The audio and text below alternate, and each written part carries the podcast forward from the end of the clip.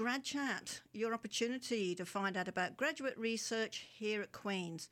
My name is CJ the DJ, and I'm your host for this week's Grad Chat.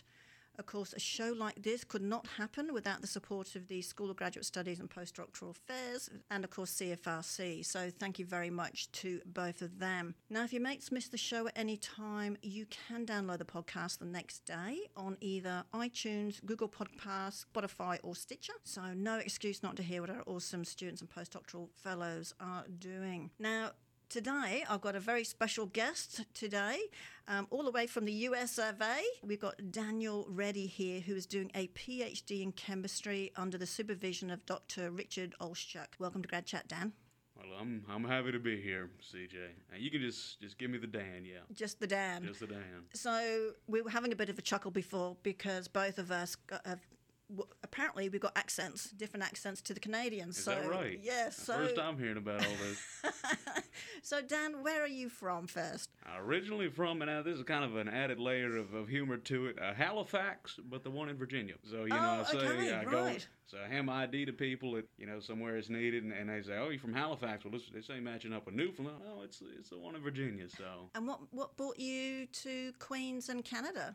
I'm still asking myself that question. No, no, I, I got I got it figured out. I love it. You know, before I moved here, I'd been living in Las Vegas actually. I'd been working full time. I'd done my master's. And so, you know, the selection process, I think grad students listening can relate it. You know, your, your advisor is a key selection in that. Correct. I was actually uh, just thinking about it before I came on if, if you was going to ask me something like that. And, you know, when I was interviewing prospective advisors, I asked maybe what, what some of them kind of viewed as a, as a silly question. I was like, would you say your research group and students are generally happy? And some of them kind of just, you know, smirked it off. But but this fellow here, you know, Dr. Oleschuk, um, for multiple reasons, be honest, his chemistry is good. You know, that, that that's Yes. priority. But he, he took that question r- real serious, and um, and I appreciated that. So I'm, I'm definitely here on account of him. That's good. Well, you- you're absolutely right. You know, the supervisor student relationship is super important to help you get through the full degree. And that's very wise advice to everyone because people sometimes just go for an institution as opposed to thinking about what kind of work do I want to do and do I fit into that lab, etc., etc. Mm-hmm. So, I, assuming then you did chemistry for your master's as well. I did a slightly different chemistry. Coming out of undergrad, I was I had a good bit of experience. So there's kind of five big disciplines to it, right? You got they call it kind of analytical, biochemistry, inorganic, organic, and physical theoreticals. Kind of the big buck. I had a good bit of experience in the analytical biochem kind of stuff, so I figured I'd try something new with my masters. So I did organic, enjoyed it, but after after I kind of was ready to put some bows on my thesis and I'd taken his job in Las Vegas. I wanted to realign myself back with analytical. You know, you kind of Right. you figure what, out what you like with enough experience, and so I, I'd kind of come to know. I'm like, yes, this is a area I want to be in long term, That's good. and so that's the group I'm in here now. Is an And group. you, you said long term. So, long term, eh, I'm assuming when you finished your PhD, you want to continue in research? Uh, that's the plan right now. You know, kind of a kind of somewhere in between a short term, long term goal, but do a Right. postdoc. Right. So that's kind of what's on on my radar for next. And what does your family think you're moving to Canada just to come to study? That's that's a right funny question. You know, um, I don't think any of them have even been out the country. Honestly, they kind of just shake their head. All my friends and stuff. You know, we, we all grew up together. Most of them. Uh, Kind of just where I'm from, it's just you, you stay around home and little little white picket fence and house kind of thing, get all set up and, and don't leave too much, Right. so that they all kind of think it's funny that you know here I am kind of having been in Las Vegas and now Canada and, and who knows where else. Who else knows? Well, it's, I mean, the good thing is, you know, everyone has to take their own path. Right. So it's good that uh, you know this is yours, and I'm, I'm assuming they all support you behind it, even though you are They do a long way away. That's good. So let's get on to your research. Now, um, I loved it when you, gave me your background form, and as everyone knows, I always ask for a bit of background before we do these uh, interviews. And you put down both your formal and informal research topic, which I think is fantastic because a lot of people sometimes I read these topics and we go, "What the heck is that?" And so it's also nice to have the informal one as well. But let me look at your formal one first. All right. Keep in mind we're in chemistry, everyone. So it's the preparation and testing of a volumetrically accurate open surface energy trap, oh set in brackets, uh, energy trap wand for liquid transfer applications. Wow. Yes. When you say it like that, it's, I'm like I'm surprised I wrote something like that. That sounds pretty good. well, that's one page taken up in your thesis. sure enough. Sure enough. But luckily, Dan realized that the audience is a little bit different to when you're talking to people in your field. So the informal research topic is precisely and reliably capturing tiny liquid volume. Keeping in mind when we think, I mean, I know when I think chemistry, I'm thinking of test tubes and pipettes and all that sort of thing. So, do you find it's difficult to find ways to express your work when you're working with substances at, at the micro level? You know, in some ways, um, just because we're not real used to thinking at that kind of kind of scale, right? You know, everyday life, you're going around, you're driving your car, doing all this, and the kind of the related example with with these these micro level is like you know you go to put maple syrup on your pancakes, right? You know, you, mm-hmm. you're not really worried about how much you're squirting on there. But if I told you I want you to put three nanoliters, all right, well now you're gonna have a little bit of a challenge, right? We, we just don't think of these small because you know in everyday life they're not so much useful mm-hmm. outside of maybe laboratory settings. So yeah, sometimes it is hard to get people to kind of relate to it, but I think that's the importance of actually to take a little tangent there. I took a nice uh, science communication course. Um, one of the professors does in the uh, in the chemistry department. I'm sure she'd be happy to have other students from other disciplines come and take it. It, it was helpful for things like that. Trying to how do you present yourself in such a way that non-experts and people who might not really care can maybe start to to appreciate. And it is important because you might think they don't care, but it's only because they don't understand it. Right. And then they can see where it fits. So, give me a bit of an overview of your work before we get into the questions. What basically are you trying to do? What we're trying to do is push the limits that we can measure out precisely and reliably in the title, small liquids. And, and why that's important is for animal testing, high throughput screening, and like a well plate, you know, just those kind of things that got all these little tiny little little, little wells. oh, the little them. glass. Right, thing. little thing kind of, and, and you got little different chemicals in it, and if you need a way to sometimes add something very tiny to each one, Mm-hmm. um, and, and what I'm trying to do is make that whole process easier, reducing the volumes. Uh, you know, it's kind of a sustainability thing too. The less we need of something, if we can still do it as effectively, it, it has good implications for all that. So, most of the things in chemistry then would need something like that. And the same within some of the health sciences, like, you know, pathology and biomedical molecular sciences and things, Precisely. to get the, the, the, the minute. which which lends some support to my project, right? You know, it's sometimes I think people will find that you get hyper focused on one particular your little niche, right? But what's been nice for this project, and again, I, I thank Dr. Oleschuk for his his guidance in it, is it's very easy to get other people who are non-chemists but also scientists mm-hmm. interested because mm-hmm. everybody has something that could relatedly benefit from it. from it. It's like some of the, on a bit of a tangent, some of the physics people looking at lasers and how they can get closer to, you know, hate to say it, cutting the skull on things without actually touching your brain, which is a good thing. So this is the same sort of thing, but for a chemistry and health sciences. So you, you mentioned that with liquids, I mean, some liquids may be easier to pipette than others. Are you looking to make a gizmo to, to measure this, or are you just trying to figure out how a human can just press a little bit out of the out of Droppers or the little sti- yeah, little droppers? droppers. No, So is it a gizmo or is it something more? I like a gizmo. I hadn't really thought about it like that. Yeah, it is a, a, a thingamajig, a doohickey, a gizmo, somewhere in between. But yeah, we're um, so you know that's a simple way to put it. But it's if you look at it at a little more technical level, I'm using laser micro machining, and Queens has a very unique facility that enables us to do that. Uh, Okay. without it's Nano Fabrication Kingston out over on. It's actually out on Princess. It's off campus. I give a little shout out to Dr. Graham Gibson, the fellow that runs that. He, he's been immensely helpful for that. 3D printing, and, and those kind of two things in conjunction allow me to create this this gizmo, uh, because you know at present the other ways of doing it are very cost prohibitive. Okay. So that that's kind of why this is impactful because people that you know maybe don't have an extra ten thousand dollars laying around to buy this special equipment, these special pipettes that let you just you know push that button and, and do it real easy. Uh, is making this more accessible. Is it just a pipette or is it attached to a big machine? Well, Is it done by hand or a machine? excellent question because the answer is yes. So both of those are true. But now, you know, we're both sitting here kind of flicking our thumbs up and down, making these gestures. A- and that's kind of an ergonomics thing, too, right? Is actually, you know, if, if you have people repeatedly doing all of this every day, that, that pipette in action, that's actually a big, big worker strain, sort of injury mm-hmm. potential. So a lot of these, you know, they, they've, they've done automated the pipette so that it's you just kind of you either push a button or it, it's integrated with a machine that just moves it from place to place Right. and it's all pistons and circuits and it's, it's just a controlled dispensing. But you can imagine you know buying something like that one it's not feasible for a small setting. That, that, that's an industrial kind of or a very big lab somebody with some deep pockets. Um, but for the people that could benefit it's like hey i've got a, an assay or a test that I, I you know if i could do this it'd be good.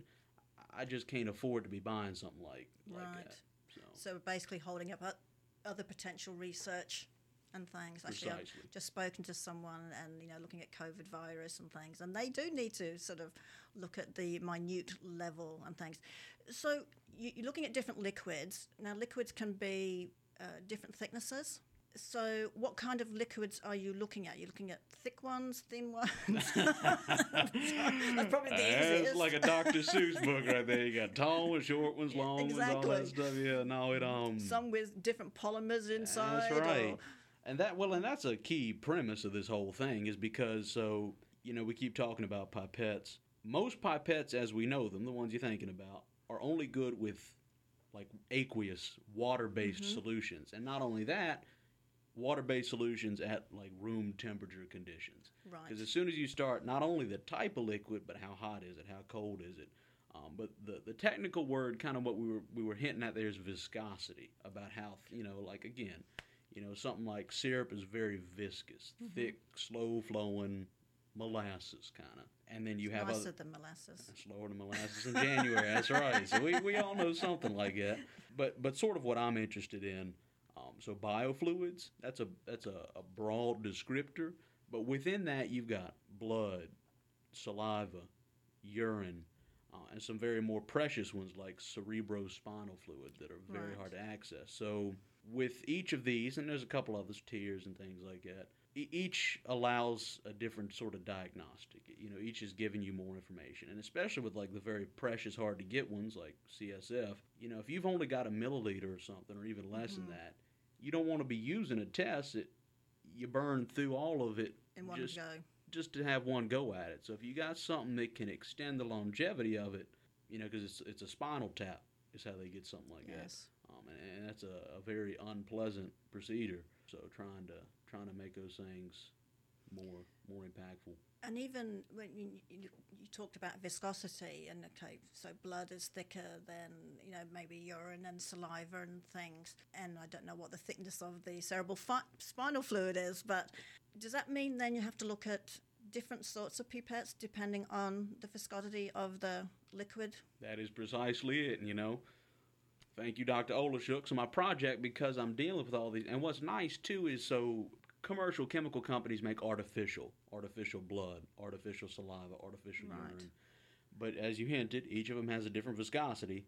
And so you need what's called, it actually goes into the mechanism of how the pipette works, but let it suffice to say there's different types if you're dealing with just a standard versus what we call a challenging liquid. And you can imagine the cost goes up when you need that special With more challenges. With more challenging liquids. So are you?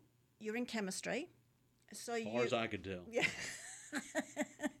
so is your research in is your research chemistry or is it computing? Hmm. Because if we're looking at a, a gizmo, to me that's uh not necessarily chemistry, but maybe it is. That's right. It, it's kind of situated at a, at a juncture that's biased towards chemistry, but I have had to learn a, a bit of sort of some programming things and, and how you run some of these instruments and, and maybe writing some basic sort of instructions for them to manufacture what I'm trying to get. But no, at the end of the day, it, it does come back to the chemistry because it's, it's looking at, you know, the, the properties of these liquids, and, and that's sort of what's nice about analytical chemistry. Um, is it's more of an applied Right. So you, you kind of have that leeway to say like, well, yeah, I'm not doing test tubes and making explosions and purple, you know, liquids and all that stuff, but. Um, So, so what? Which ones? Which liquids are you looking at? I mean, I'm, I'm assuming you need to have some sort of baseline with what you can use right now, Right. what's available today, to figure out what you need the gizmo to be able to do in future. It is, yeah. And so how I'm starting off with it um, is exactly that standards. Um, so I've just got a water solution that I'm spiking with uh, a personal favorite of mine, caffeine. Um, but that's a very easy and well characterized molecule, so we can see that you know if if I'm grabbing this tiny little volume, we use something called mass spectrometry, and it'll confirm that yeah, that's how much you got based on how much caffeine is in it. So that's how I'm looking at the aqueous solutions. And then for the uh, the sort of challenging ones, the thicker ones, there's kind of a standardized sort of almost like a oil Okay. um, that you know. So it does lack the properties, but that, that's the whole point of research and stuff, right? Now you start off proof of concept things, and as you get the method fleshed out, then you can go on and take it to, to something that's, that's more applicable, more relevant. That's a lot of work though, because if you think about all the different liquids available, so how far along have you got? Are you looking? Are you started that data collection for the baseline? Yeah, so actually, I'm, I'm presenting. I'm peeling out of Canada for Puerto Rico, middle of October. I'm presenting. That's Fantastic. right. Appreciate that. I presented the uh, the American Chemical Society meeting down there. Um, got accepted as an oral talk about my about the method itself, and and kind of as one little follow up to that. You know, what's nice is if you get the method working, and you can publish it and share it with people. They can. Everyone else can help you do the work now. 'Cause Right. They say, "Hey, I work real heavily with blood. I, I work real heavily with saliva." And so now you've you've you've division of labor in a sense. You, Mhm. you've disseminated the info, and other people can can amplify Right. the impact without you having to. Because you're right, that'd be a lot of work. Just little one man one man show. And then when you've got all that, even if you only choose two or three Yeah. to start with, what's the next step? Mm. Ideally, application based kind of things. Um, actually, how all this started. Um, my sister's in vet school um, back in the states, and so we was talking about different things. And I had actually, having been in Las Vegas, I'd never watched a horse race before. Right. Um, so I'd, I've been watching the horse races, the dog races, just kind of out of curiosity. And she and she was telling me, she's like, you know, one of the, one of sort of the problems with that is they'll, you know, give these animals steroids and drugs and things that, you know, performance enhancing, but also can mask pain, Right. so that the animals, which you know is, is borderline, if not animal cruelty, I'd say. Correct. So coming up with a, a point of care way to sort of screen for these things real rapidly, so you're not only protecting the animal at the point source, but you also sort of catching the bad guys, right? Because you can implicate people immediately involved. Um, so that, that's one I think is real interesting, but there's several others that have kind of been been thrown around, but something with a meaningful cause. So, I mean, just going back to the animals that you just talked about, I mean, that's kind of like the drug testing we do at sporting events. Yeah. So, are you saying right now that, I mean, we all know new drugs come out all the time, hmm different ways of trying to cheat, so to speak, depending on the sport, I guess. Right. And the chemists have to keep up with all of this. Yeah. So, are you hoping that maybe down the track, um, some of the work that you do that they can pot- potentially use to get even down even closer to the even smaller molecule? hmm Down a horse track, you mean? Yeah. No. Um, it's, i- it's i mean that's a long term long term aspiration i mean uh, you know i think everybody wants to have their work recognized and implemented and it that, that's a tricky thing to do but yeah i mean as new t- new sort of ways to sort of get around the system but you know that and that's just one facet of it i mean there, Mhm. there's also the healthcare setting too um, Right. especially with animal testing so if you can reduce the amounts, literal sort of kind of lifeblood or, or, or, or substances that you have to withdraw from these the, the, the animals, that also has big big ramifications. So, when you've done all this testing, what's next? Who builds the gizmo? That's kind of a something I've been I never really thought about it till I came here, but Queens has a nice uh, emphasis on entrepreneurship. I mean, there's there's a couple of good pr- programs out there that you know. I, now that I'm in them, I'd encourage people. One is the internal. It's the uh, the Queen's Tandem Launch Program, Yes. and they let Yes. you kind of see like you know what goes into commercializing your technology. Because you're Right. right. I can only do but so much on this lab scale, and you know, it, I, I can't be taking orders, run a little shop on Etsy, like you know, let me get you this. Uh, but also, there's the Mitacs Simon Fraser University, the I2I one. Um, you know, and I'm, I'm in that this September starting cohort, um, and so they give you some real sort of. Now it's we're just starting off now, but seeing what goes into that is is both sobering but inspiring. Right. But yeah, so eventually learning how to not only make this this little gizmo, but pitch it to people that that might could take it and run with. You mentioned 3D printers before. Yeah. Is this what your kind of first draft would look like in a 3D printer type style? In in a sense, there's two components to what I got. It's almost um, you know, like little kids when they got the little like bubbles and they dip the wand. Yes. That's, that's pretty much at the end of the day what this is, but we we we're a little more precise than the kid dipping into the bubbles, you know. And so it's a two piece kind of little thing. Is is half of it's coming from 3D printing that I do, and the other half is coming from laser micro machining. So you That's need right. both to kind of stick them together, little Lego style thing almost. Which is nice though, because you know if we think about pipettes, you've got your pipette, but the tips are the consumables. Right. So you've you've got one pipette that does volumes, and you just pick a different tip. And this is kind of the same thing. Is you've got that the sort of handle holder thing, and you pick a different tip, and that'll give you the volume. How do you make that tip, the entrance to that Yeah, tip, yeah, yeah. so small? Uh, Well, and that's that's the laser. That's all the laser. That's not me. I'm just pushing buttons, and it's just the way this thing is manufactured. Oxford Laser System. It is kind of to just give a plug for for just the department at Queens. Um, you know, Queens was part of that big. I think it was a pan Canadian big grant. It was something on the order of millions of dollars they got with CMC Microsystems that let them acquire this center to be able to purchase this laser. That It just based on how it's built, it can attain micrometer level resolution that makes lets me cut that little hole in my novel substrate Right. um, to make my little bubble wand. It's, it's all because of that. I love that bubble wand. That's kind of what it's like. Yeah, it's pretty cute, isn't it? so, if, have you? I mean, you talked about um, getting, for instance, you're doing this conference in October, going to this conference in October. Maybe other people will think about and say, you know, can I work on, say, saliva or blood or or whatever. Have you also thought about collaboration in actually? You, you- you also talked about um, entrepreneurship and who's going to do this. A collaboration here, say with computing or uh, another engineering uh, group. So Queens itself can come up with your magic bubble wand. That'd be real wonderful there, wouldn't it? I mean, I you know, it, by way of, of what I've done so far, um, the university veterinarian actually, he was Right. Dr. Winterborn was very Yes. kind enough to meet with me, um, and so I kind of bounced some ideas off him.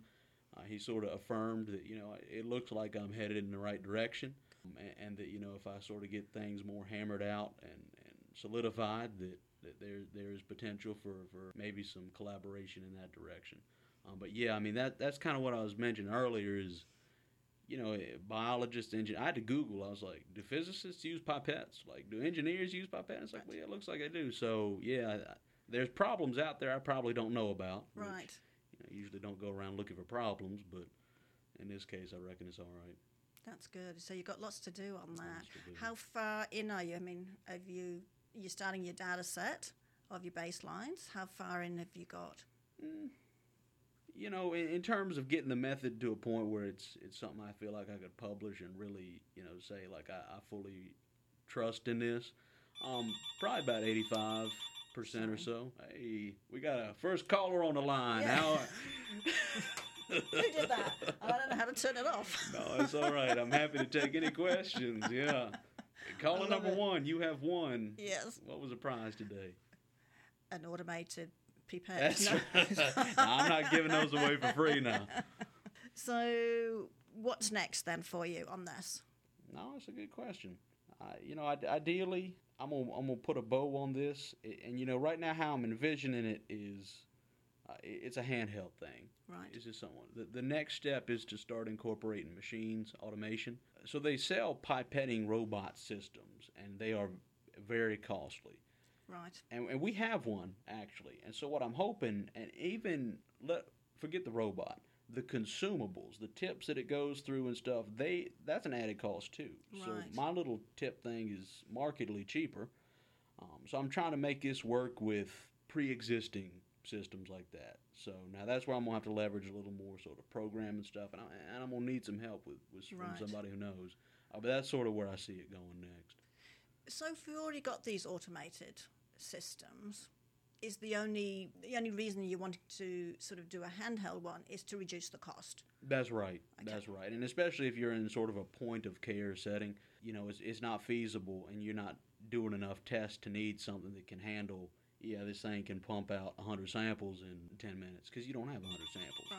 Well, I'll call number two. Yeah. I think that might, might, but yeah, um, and and sort of a limitation with these things is yeah they're automated, but if you want to add in that element of nano, like so we got Mhm. micro, but this is a nano liter, a very very tiny amount. They they ain't built for that. So if this is something that I can plug into it, now I've sort of added a little, you know, like putting some new some new rims on your car or something, you know, sprucing it up. So yeah, it's exciting. It's exciting. Good for you. Okay. So let me just ask you a couple of other things outside of your work. Uh, you're the founder and co president of the Queen's University Student Chapter of the American Chemical Society. That's right. So that's good that you're able to sort of bring in, I, I guess maybe down the track it'll be the North American Chemical Society. right. Well, you know, sort of. There is the Canadian Society for Chemistry, Okay. so that there is a an in-house organization. But yeah, I was real happy to get that started up, and, and what's been nice with that, um, you know, and actually I, I got to write a little departmental highlight article about it. It's called American Chemical Society, but you ain't got to be American. You know, and that's sort of what's unifying about chemistry, culture, Right. nationality. We, we all sort of, you know, you show somebody in you know some other country a, a molecule and it's the same molecule Right, um, right. so and there's a lot of opportunities available that because we now have this chapter people can access them that if we didn't have it People couldn't access and, Right. and that's not and that's regardless of, of nationality etc um, so it, it's a nice nice little bonus feature in the department now That's good. See, it just takes one person to get things started, and then that's great. well, and it's probably a familiarity thing Tell me, you know, I grew up in America, I did all my stuff there, so I, I very much so was familiar with ACS, American Chemical Society chapters. You know, they might not have the international presence here, um, Right. so just somebody kind of, and that I think that's a testament to of you know the different perspectives people bring. It's like you know when you get all those people mixing together, it's like, hey, I didn't know about this. Hey, I didn't know about this. It's all Um, part of networking. it is. It, It is. Um, and uh, who knows what collaborations come out from, That's from that sort of thing. And then I'd be remiss not to talk about you, your love of country music.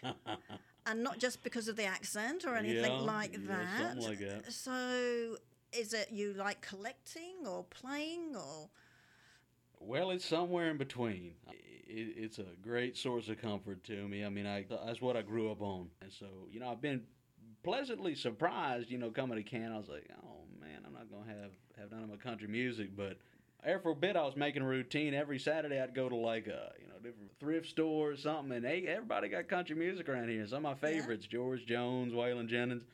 Um, so yeah, I, I love collecting the records, cassettes, CDs, and, and I, I call myself playing. I call myself. That's about the extent of it. It's it's nice to have a hobby.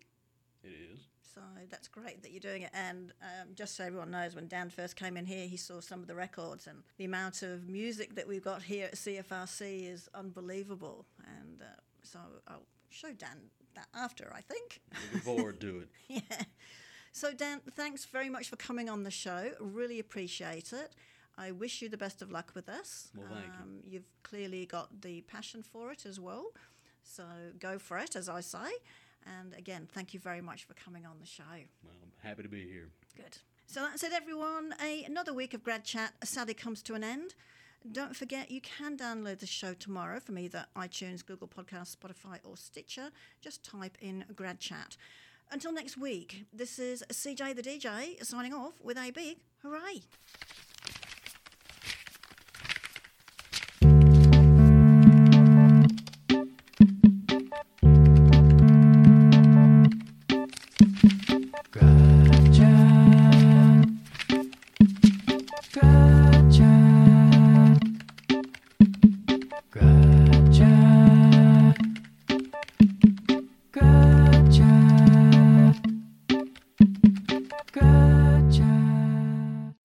Thank you for listening to this podcast produced at CFRC 101.9 FM at Queen's University, situated on the traditional territory of the Anishinaabe and Haudenosaunee peoples and brought to you by the generous support of the Faculty of Engineering and Applied Science.